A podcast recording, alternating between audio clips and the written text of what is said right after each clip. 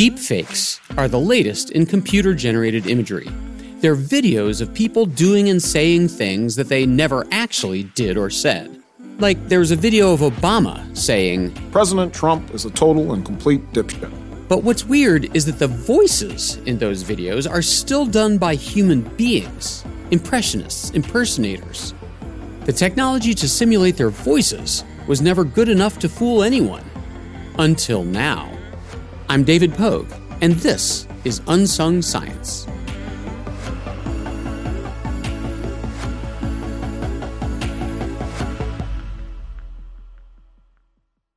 This spring, if you'd rather spend time enjoying your lawn instead of trying to keep it alive, there's good news. TruGreen is the easiest and most affordable way to get a beautiful lawn. All you have to do is water and mow, and they'll do the rest weed control, fertilization, aeration, and even some things you might not even think of. They'll do all of it, while you can do literally anything else. With TruGreen, you can have your lawn looking as good as a putting green. That's not hyperbole. TruGreen is the official lawn care treatment provider of the PGA Tour. TruGreen offers a satisfaction guarantee, and they have a verified best price promise, which guarantees you the lowest price with no compromise on quality. You do you. Let TruGreen do your lawn care. Visit trugreen.com to get the best lawn at the best price with the best people guaranteed. Looking to instantly upgrade your Mother's Day gift from typical to meaningful? Shop Etsy. Get up to 30% off well crafted and personalized gifts from participating shops until May 12th. This year, embrace your creative side. You know, the side your mom gave you, and shop Etsy for custom jewelry, style pieces, home decor, and extra special items she'll adore. Need something original and affordable for Mother's Day? Etsy has it. Shop until May 12th for up to 30% off gifts for mom. Terms apply. Season 1, Episode 3 Voice Deepfakes. Every fall, Adobe hosts a conference called Adobe Max. It's a chance for the engineers to strut their stuff, show what they've been working on, and make announcements to a captive audience of customers and press. The conference focuses, of course, on creative software for photos, videos, music, and so on, because that's Adobe's thing, right? They make Photoshop for editing photos, Premiere for editing videos, and so on. One session every year is called Adobe Max Sneak. Here's how Adobe describes this presentation. The Max Sneak session invites our engineers out of the lab and onto the stage Many sneaks from previous years have later been incorporated into our products.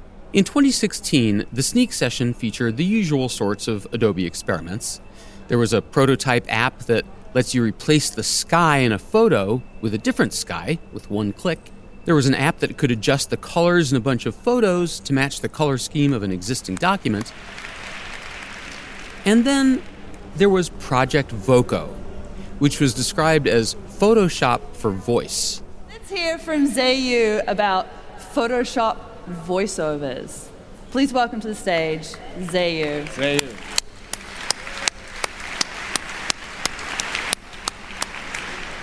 Hello, everyone. Let's do something to human speech.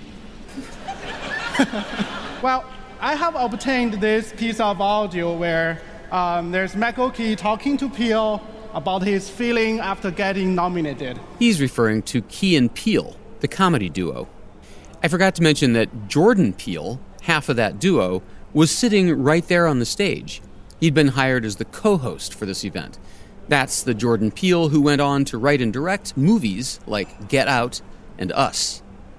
Anyway, the Adobe researcher now played a recording of Peele's partner, Keegan Michael Key. In this clip, Key is describing his reaction at learning that he'd been nominated for an Emmy.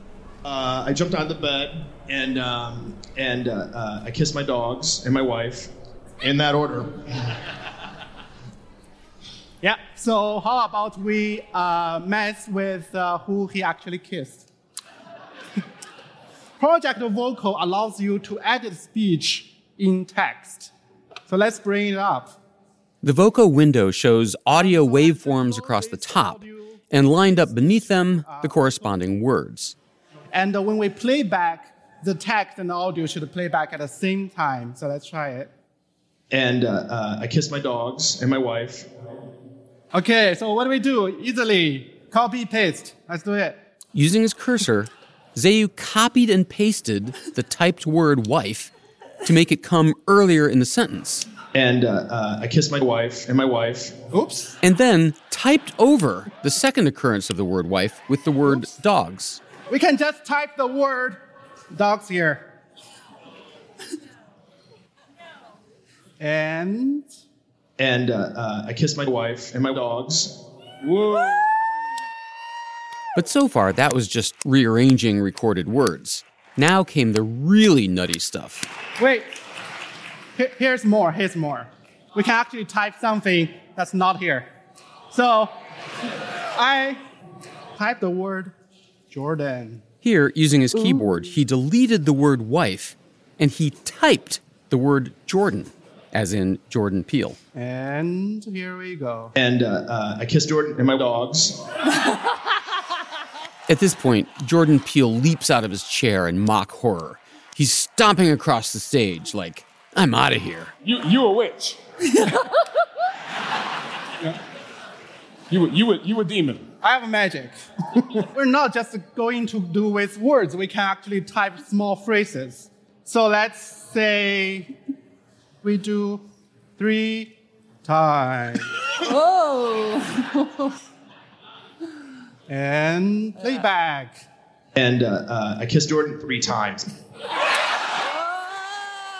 So, yeah, they had fed 20 minutes of Key's voice recordings into Project Voco, and now, just by typing, they could make him say things that he had never actually said. And there was absolutely no way to tell that it wasn't real. The crowd seemed to love it.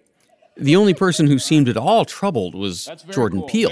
I, I, I'm, uh, I'm blown away. I can't believe that's possible. You just type it in and it interprets the person's voice.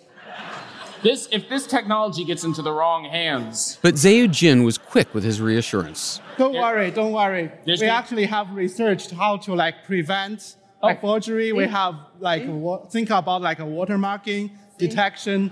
Later, the Adobe blog described the event like this. Project Voco allows you to change words in a voiceover simply by typing new words. As always, we'd love your feedback. And boy, did Adobe get feedback. From the BBC, It seems that Adobe's programmers ignored the ethical dilemmas brought up by its potential misuse. from the Creative Bloq blog, This raises ethical alarm bells about the ability to change facts after the event. from Affinity Magazine. The ethical issues associated with its misuse are endless. Adobe soon began issuing this statement to reporters. Project Voco was shown at Adobe Max as a first look of forward looking technologies from Adobe's research labs, and may or may not be released as a product or product feature. Well, surprise, surprise, it was not released as a product or product feature. In fact, it was never heard from again. Now, meanwhile, in the rest of the world, the tech media was abuzz with stories about the rise of deepfakes. Videos recently making the rounds on TikTok have users dumbfounded. Now these groups are faced with a new issue deep fakes. It's a growing trend that's sweeping the internet. What's known as deepfake technology has only improved, making the spread of misinformation so much easier. The technology can be used for some harmless fun, but deepfake technology also has a dark side. How do you tell the difference, and who's putting these out there? Someone on Reddit first coined that term, deepfakes, to describe videos where the computer has replaced one person's face with another's. In the beginning, most deepfakes were made by amateurs grafting popular actresses' faces into porn videos. But there was also a hilarious slash creepy trend of people putting Nicolas Cage's face onto other actors in famous movie scenes. By 2018, deepfakes had gotten good enough that one video of President Obama was convincing in every way, except for the words coming out of his mouth. They could have me say things like, I don't know, President Trump is a total and complete dipshit. Now, you see, I would never say these things, but someone else would. BuzzFeed made that video as sort of a public service announcement about video deepfakes. Oh, it made the point all right, but 8.5 million views later, hardly anyone has commented on its one glaring flaw. The computer algorithm did a great job of generating the video of Obama, but they had to use an Obama impersonator, a human being, to do his voice. And guess who they got to do the impression? Jordan Peele. Yep, the same guy who'd been on the stage two years earlier witnessing the unveiling of Project Voco. Now, usually, audio technology always comes before video. You know, there was radio before there was TV. There were cassette tapes before there were videotapes. There was streaming audio before there was streaming video. But for some reason, in deepfakes, video came first. Audio deepfakes came along only later, and they took their time. Let me play you the state of the art in voice deepfakes as of 2017. This is supposed to sound like Donald Trump. I am not a robot. My intonation is always different. By the beginning of 2019, the state of the Trump deepfake had reached this level. With this technology, they can make me say anything, such as the following Barack Obama is a wonderful man. Do you think this sounds like me? We are working hard to improve these results. That is all for now. See you later, alligator. Yeah, maybe much later, alligator. But then later in 2019, the world got a load of fake Joe Rogan. It's me, Joe Rogan. Friends, I've got something new to tell all of you. I've decided to sponsor a hockey team made up entirely of chimps. Chimps are just superior athletes. And these chimps have been working out hard. I've got them on a strict diet of bone broth and elk meat. See you on the ice, folks. That is not, in fact, the voice of comedian and top podcaster Joe Rogan. That is an audio deepfake. It's not Joe Rogan, it's faux Rogan. Let's meet the guy who made it. For my pronunciation uh, pleasure, Ragavan, will you pronounce your name so I can get it right? Yeah, it's a, yeah, you could say Ragavan. The last name, even I don't attempt to pronounce. What? so it's it's them, but I'm pretty sure I'm saying it wrong. So. Ragavan is the co-founder of Dessa, a Toronto company specializing in machine learning. And what is Dessa's actual business? What did you found it to do? We kind of started looking at banks um, as potential customers. Hmm. We we ended up making like AI software for these sort of big, big boring companies, but we also want to do crazy stuff because like we just saw that this technology can do so many things, and we we really wanted to show the world what it could do, and also just have some fun. So yeah, yeah. yeah. so the the Real Talk project was one of these side hustles. That's right. Yeah. So the the Real Talk project was one of those side projects. Dessa's dive into AI speech synthesis began at a company dinner in the summer of 2018. I asked the team, like, what what can we do to really show people like deep learning can do amazing things and also get a lot of attention. So one of the engineers who ended up working on the project, his name is Hashiam Kadhim. He said, like, you know, there's this podcast that's looks like the most popular podcast in the world, Joe Rogan's podcast. Like, if we could get on there, or get noticed on there or something, that could be really big. And and that was the sort of seed of it. The Dessa team figured they had plenty of source material to use for its Rogan voice clone. After all, Joe Rogan has made over 1,600 episodes of his podcast, and they tend to be long. Some of them are over five hours long. And it's like, on the surface, it's like, oh, there's hours of podcast recording. This should be easy, right? But but Joe Rogan, it's just like he's just crazy. He puts his mouth like right on the microphone. uh, it has all these weird things in it, and and also it's like a conversation, which is it's just completely different. It's like one person talks, the other person talks in the middle of them talking. There's laughing. There's like coffee drinking, and all, all sorts of things, and and that makes it a lot harder. So what the team ended up doing was they ended up using just his ad reads. So like you know, whenever he's reading an ad for his podcast, we knew it's just him. You know, he's not going to be doing anything weird. It's a lot easier. Hello, friends. Welcome to the show. This episode of the podcast is brought to you by Whoop. I wear a Whoop fitness strap. It's the most. Meanwhile, awesome the team was also working through the tedious process of producing a perfect typed transcript of everything in those Rogan recordings. Now, the next part of the story requires a gentle understanding of artificial intelligence, machine learning, and deep learning. It's technical, and I debated just cutting this whole section. But hey, you've put on a podcast to learn something, right? Ragavan, take it away. Are you able to do a layman friendly distinction between deep learning and machine learning?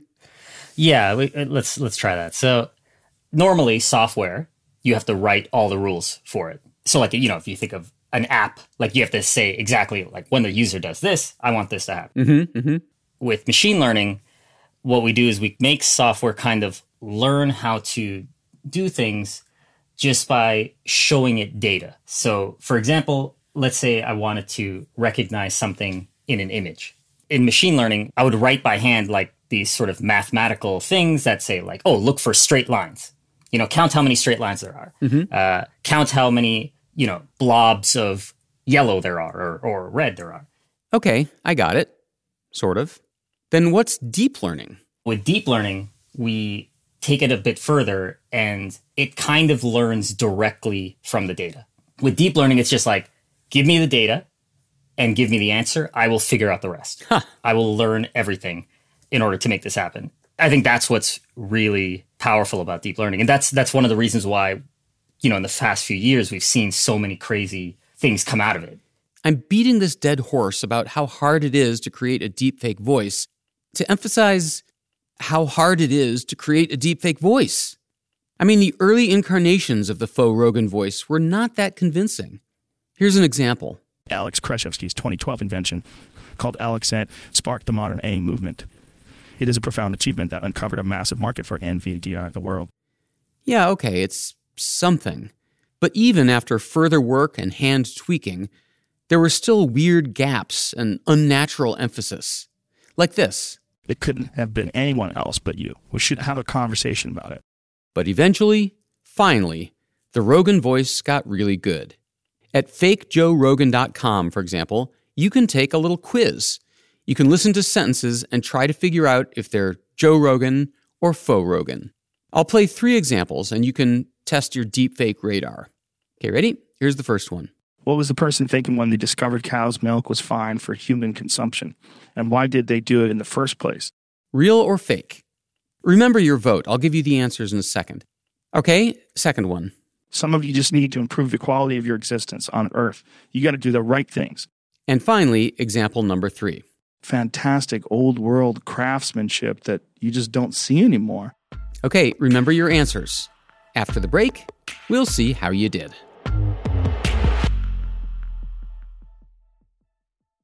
This podcast is supported by FedEx. FedEx offers fast delivery, more visibility, simple returns, and weekend home delivery to 98% of the U.S. population on Saturday and 50% on Sunday. With FedEx, you get picture proof of delivery, ensuring you always know where your package is. Returns are simple with packageless and paperless returns. Plus, FedEx Ground is also faster to more locations than UPS Ground. See the FedEx service guide for delivery information. So, what are you waiting for? See what FedEx can do for your business. Absolutely, positively FedEx. Have you ever covered a carpet stain with a rug? Ignored a leaky faucet? Pretended your half painted living room is supposed to look like that? Well, you're not alone. We've all got unfinished home projects. But there's an easier way. When you download Thumbtack, it's easier to care for your home from top to bottom. Pull out your phone, and in just a few steps, you can search, chat, and book highly rated pros right in your neighborhood. Plus, you'll know what to tackle next because Thumbtack is the app that shows you what to do, who to hire, and when. So say goodbye to all those unfinished home projects and say hello to caring for your home the easier way. Download Thumbtack and start a project today. This episode is brought in part to you by Audible, your go to destination for thrilling audio entertainment. Whether you're looking for a hair raising experience to enjoy while you're on the move or eager to dive into sinister and shocking tales, Audible has an exclusive collection of thrillers from best selling authors that will keep you on the edge of your seat. Like James Patterson's first audio only thriller, The Coldest Case. Experience stories like never before, where every chilling detail is brought to life by captivating sound design. Plus, as an Audible member, choose one title a month to make yours forever. And now, new members can try Audible free for 30 days. Just visit audible.com slash WonderyPod or text WonderyPod to 500 500. That's audible.com slash WonderyPod or text WonderyPod to 500 500. And while we're taking an ad break, my new book, How to Prepare for Climate Change, covers where to live, how to insure, where to invest, how to talk to your kids, and how to ride out wildfires, hurricanes, heat waves, and so on. As the New York Times put it, it's always a good idea to prepare for a disaster, especially one you see coming. Pogue has got you covered. This book has been called the first uplifting book about climate change. Okay, the person who called it that was my editor at Simon & Schuster, but she's right. It's uplifting because ultimately the best cure for depression is taking action against a situation you can't control. How to Prepare for Climate Change by me, David Pogue. Let me know what you think. Welcome back. Let's see how you did with your deepfake detection skills. The first sentence What was the person thinking when they discovered cow's milk was fine for human consumption? And why did they do it in the first place? That one's fake. Second one Some of you just need to improve the quality of your existence on Earth. You got to do the right things. Fake again. And finally, example three Fantastic old world craftsmanship that you just don't see anymore. That's an actual recording of the real Joe Rogan. So, how did you do? Because pretty soon it's going to matter. By the end of the decade, you're looking at a future where one YouTuber with limited resources or skills can kind of produce um, something that's better than what the best Hollywood studio can produce today for millions of dollars and with teams of um, special effects artists. Don't you worry, that is coming. This is Nina Schick, author of a book called Deepfakes The Coming Infocalypse. Like apocalypse, but with info. Infocalypse. Um, when I first started to come to deepfakes, you know, it was as they were emerging at the end of 2017 in the form of non consensual pornography on Reddit. And I immediately realized that deepfakes could become the most powerful weapon of political disinformation known to humanity. Nina may be one of the world's most informed experts on why audio deepfakes are dangerous. Number one, you can fake media of anyone saying or doing anything. So you can imagine how, for instance, if you take the context of the United States after the George Floyd video came out. Imagine there was a leaked recording of uh, Donald Trump, you know, uttering a racial slur. Um, you can see how that leaked audio tape could in that incendiary kind of political environment really kick off something far more dangerous. But it, I should note that this also has a very real risk to businesses. Imagine a business leader is caught on tape saying something that they didn't actually say. It could be potentially devastating. And of course, the opportunities for scammers are delicious. Ultimately, it's something that can affect every individual, right? One of the classic frauds that is perpetrated against millions of us every day worldwide is the desperate phone call from a loved one, right? Dad, I've been in an accident. I need money now. I'm in jail. Now, imagine fraudsters can use AI to scrape social media to find a video of your son, your wife, your daughter, and then use that AI to basically emulate their voice with just, you know, a few seconds of training data. And now you get the call. And it's literally your son. It is absolutely um, terrifying, to say the least, that this technology can be deployed by malicious actors without control. Anyway, deepfakes purporting to capture people saying things they never said is only half the problem. The other half is the opposite situation people blaming deepfakes for things they actually did say. I, I remember that one of Trump's first responses to the grab him by the pussy video was I never said that. Software created that. That kind of reaction is called the liar's dividend, which is the people can come out and say, Well, I didn't do that. I didn't say that. That wasn't me. Meet Joan Donovan, research director at Harvard's Kennedy School Shorenstein Center on Media, Politics, and Public Policy. And that fits on a business card? Hey, when you're when you're me, you don't want anybody to have your email or your phone number. I don't even have business cards. I don't want people to know how to get in touch. She's spent a lot of time studying misinformation, and she says that the antidote for the liar's dividend is other people as witnesses. You don't build a court case based on a single shred of evidence. Everything adds up, right? Um, we have to kind of build or weave a story here. And then also, if it is an interaction that is being, you know, faked, like, is there a way to legitimate those claims? Just as we would, as any good journalist would, you know, verify. But it's still going to require people talking to people to make sense of a thing. Now, Dessa, the company that created Faux Rogan, did it, as they say, to get attention. And they got it. The whole company was soon thereafter bought by Square, the digital payments company. But why did Adobe do it? Why did they make Project Voco in the first place? It wasn't to torpedo our public trust in anything anybody ever says again. Here's what Adobe's blog post says When recording voiceovers, dialogue, and narration, wouldn't you love the option to edit or insert a few words without the hassle of recreating the recording environment or bringing the voiceover artist in for another session?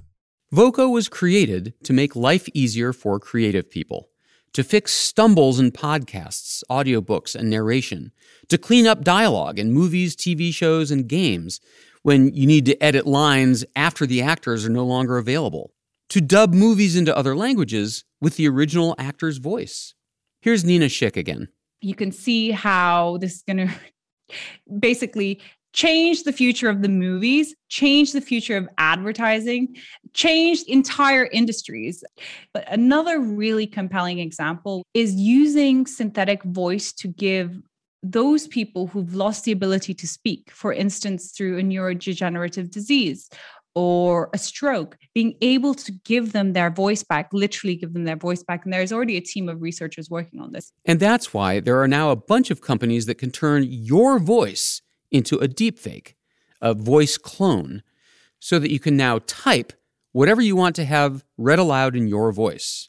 To make a voice clone, you need to feed the machine learning algorithm a lot of clean audio. You're usually asked to read 20 or 50 sentences into the mic. Sentence 4 The rainbow is composed of many bands of white light. That's partly to teach the AI, and partly to prevent you from cloning the voice of somebody else without their awareness. You'd have to put a gun to their head, sit them down, and make them read those exact sentences. So, how good is the result? I tried all the voice cloning services I could find. Here's a voice I generated for free at a site called resemble.ai. Hello, and welcome to the brilliant new podcast called Unsung Science. I'm David Pog, or not. Wow. Well, Resemble does offer sliders that let you change the pitch, emphasis, and emotion of each word. That or not at the end really sounded wrong. Or not. So I'm going to make the pitch lower and change the emotion to annoyed. I'm David Pug. Or not. Much better. Or not. Well, let's see if I could use it to pull off the phone scam that Nina Schick described. Hi, Dad. It's David, as you can obviously tell by the sound of my voice. I've been in an accident. I need money now. I'm in jail. Can you send me some money right away? Yeah, probably not. Well, how about its competitor, replicastudios.com. Hi, Dad. It's me again. David, I have some bad news. You've been brutally mugged in the streets of Paris. I need you to send me money. Lots of money. Please, please, please. Nope, not sold. Without a lot of handwork by engineers, the state of the art is just lame. Now, with handwork by engineers, the state of the art is really good. This is the David Pogue voice clone made for me by a company called Lovo.ai. Now I'm in business. This fake Pogue is much more convincing than those free ones. To get something that good, I had to read 20 minutes of text. And if I were an actual customer, I would have had to pay $1,000. You know the voices you've been hearing in this episode, reading Adobe statements and quotes from articles in various news outlets? They're all AI voices generated by Lovo. Gotcha. Yeah, I like my podcasts with a twist. A lot of the AI systems out there, if you feed it in gold, it will output gold. But if you feed it in garbage, it will output garbage. Meet Charlie Choi. He's the CEO of Lovo, speaking to me from Korea. I tried a bunch of the free voice cloning services and they were not good. Um, why is it that you can make ones that could actually fool someone and they can't? uh, we have a team of data scientists who, after receiving the recording data, um, we go in and really try to understand if this person um, has spoken every single word. And we try to annotate every single emphasis or maybe breathing patterns or laughs um, so that the AI voice sounds more natural and more human. And uh, for us, uh, we can even simulate stuttering or all of these imperfect artifacts which make human voice so real. Because humans aren't perfect. We're also teaching it where the emphasis goes in, or which part of it is a laugh, or which part of it is a sigh. Um, we're also feeding it, for example, pitch information so that the model learns how to change around the pitch. Well, that idea was too good to stay down. Today, you can have that freedom by paying for a service called Descript.com. It's a suite of tools for podcasters to make it easier to edit recordings. Here's their ad. Meet Descript. It's a powerful new tool that makes editing easy. So easy that you'll want to edit videos. Nice. And if you're willing to pay $24 a month, you get this. Get this Descript can turn your text back into audio. It's called Overdub. Just type what you meant to say right into Descript. Wait, what? Isn't that exactly what Project Voco was supposed to do five years ago? I tried it out. Open parenthesis. Descript and the other companies mentioned here didn't pay me to talk about them. Most of them didn't even know I was doing this. Close paren. First, I had to teach Descript my voice by reading 15 minutes worth of prepared text. The penguins stay when all other creatures have fled because each guards a treasure. Then, 24 hours later, Descript was ready to do the Project Voco thing. Let's recreate the same Key and Peele joke that Adobe used, but using my own voice. Here's what I actually recorded I jumped on the bed and I kissed my dogs and my wife in that order. And then I edited the sentence just the way the Adobe guy did on stage to produce this hilarious result. I jumped on the bed and I kissed Jordan three times. Okay, that's pretty amazing. Now, Voco and Descript are meant to fix a word or two in a legitimate recording. You can't use them to generate a whole paragraph or a whole speech. That is a bigger challenge. And that's the purpose of services like Lovo to make a full scale voice clone that can say anything of any length and sound convincingly human. Right now, they take a lot of work and a lot of money. But Harvard's Joan Donovan says that technology will march on soon enough.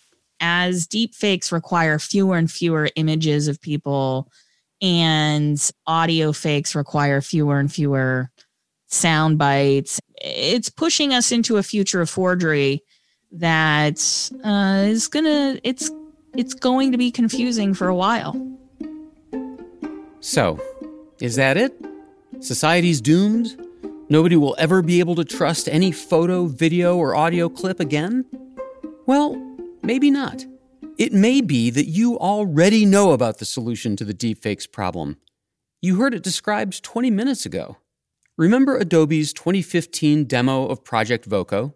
In that session, the presenter promised that the company was also working on fraud detection technology so we'd know the difference between real and phony recordings. Remember? Don't worry, we have like think about like a watermarking detection. Well, Adobe hasn't forgotten. Um, one of the early experiments we we were working on was something we called Project Voco, which is a uh, a voice editing synthesizing software.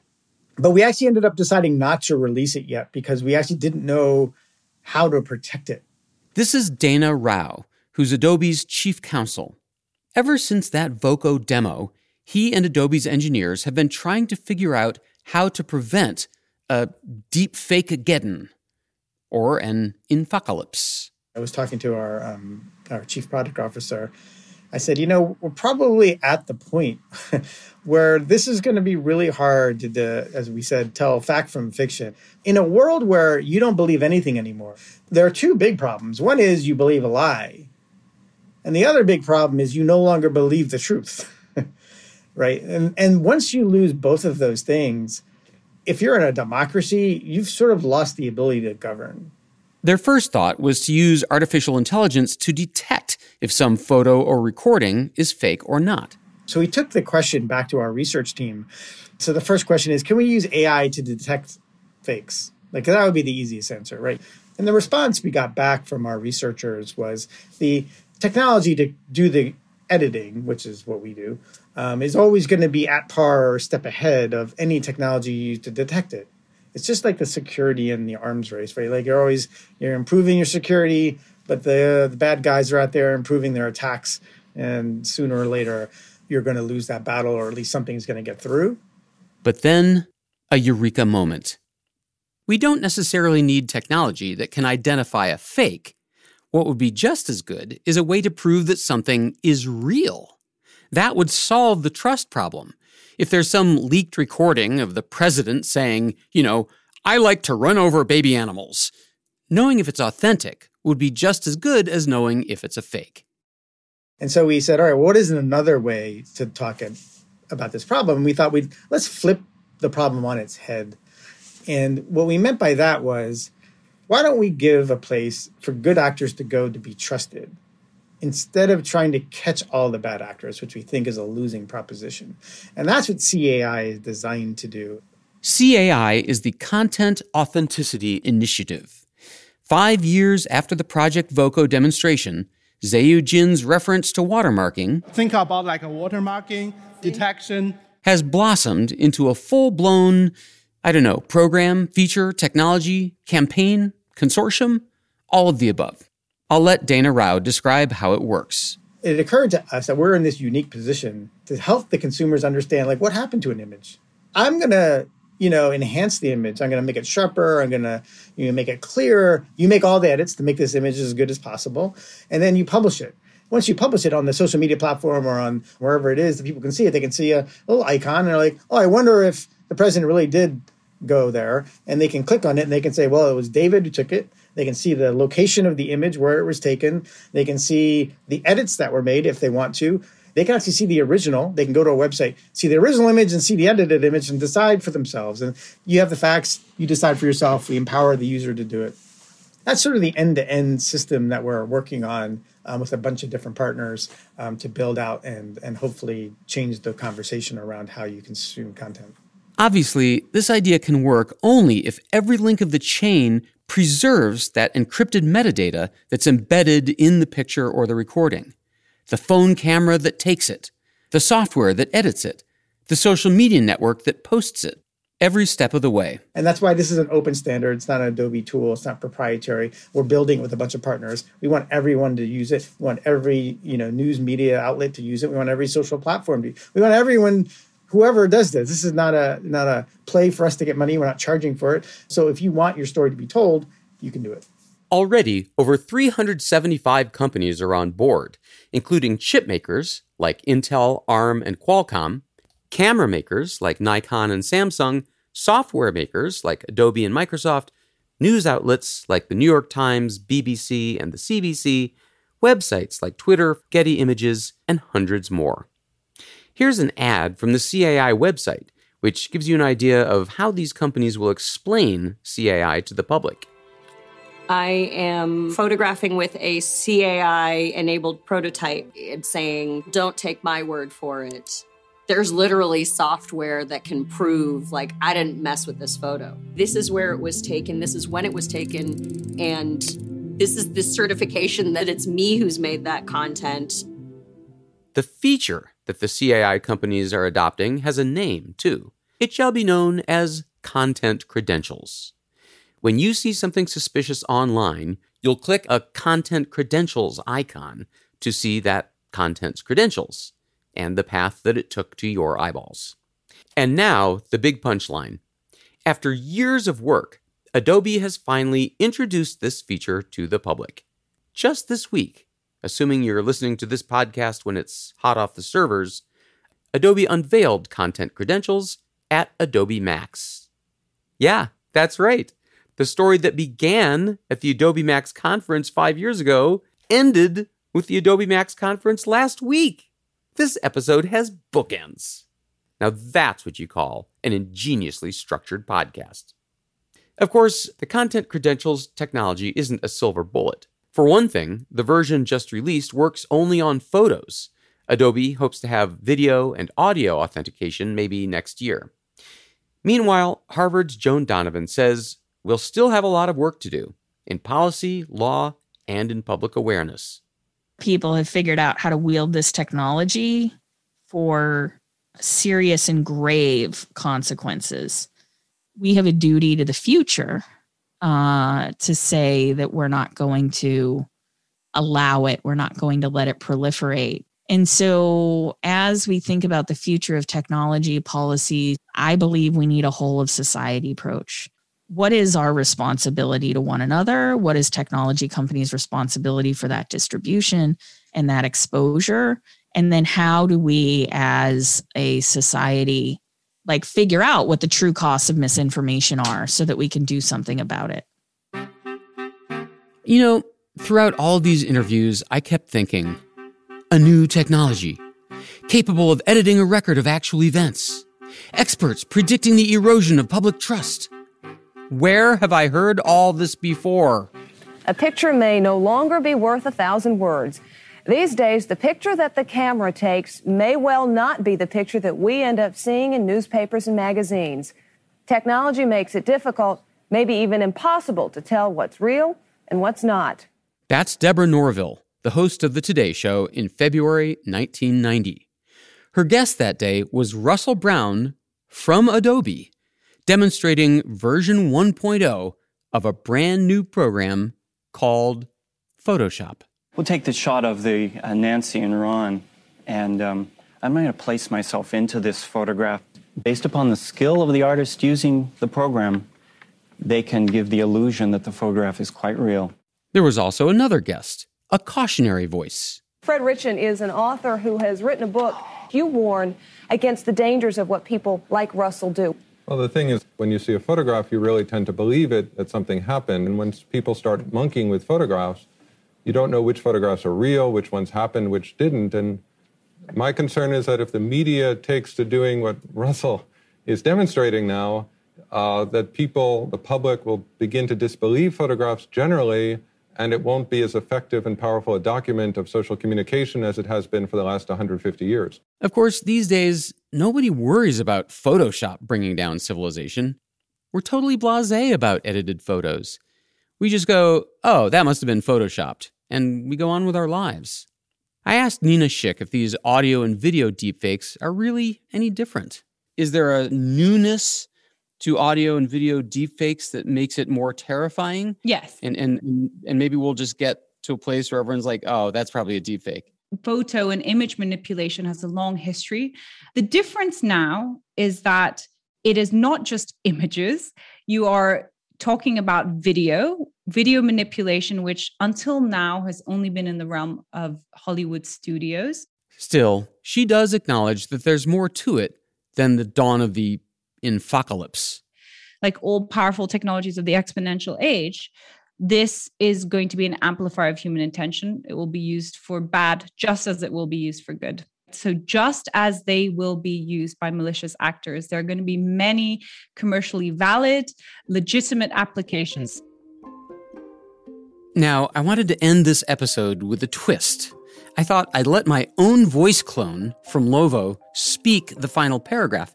But when I got the results back from Charlie Choi, it sounded so much like me that I didn't think you'd be able to tell when I stopped and the deepfake voice started, and the gag would lose all its impact. So I'm going to make it super clear.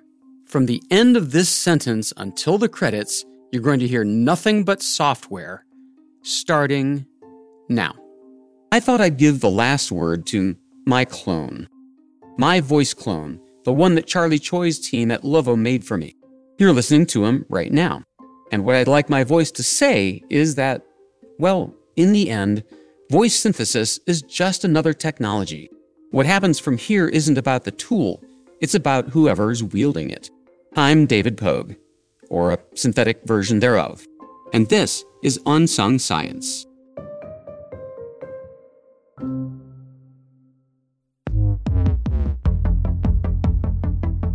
Unsung Science with David Pogue is presented by Simon & Schuster and CBS News and produced by PRX Productions.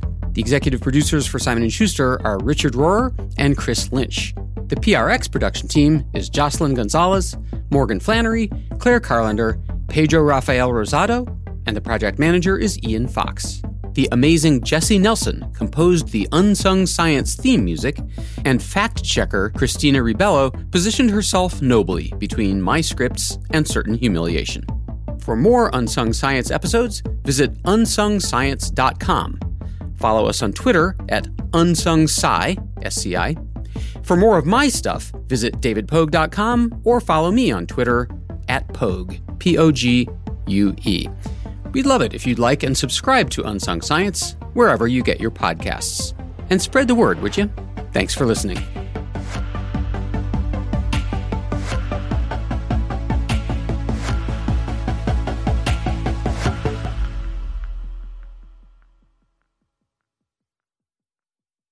If you like Unsung Science, you can listen early and ad-free right now by joining Wondery Plus in the Wondery app or on Apple Podcasts. Prime members can listen ad-free on Amazon Music.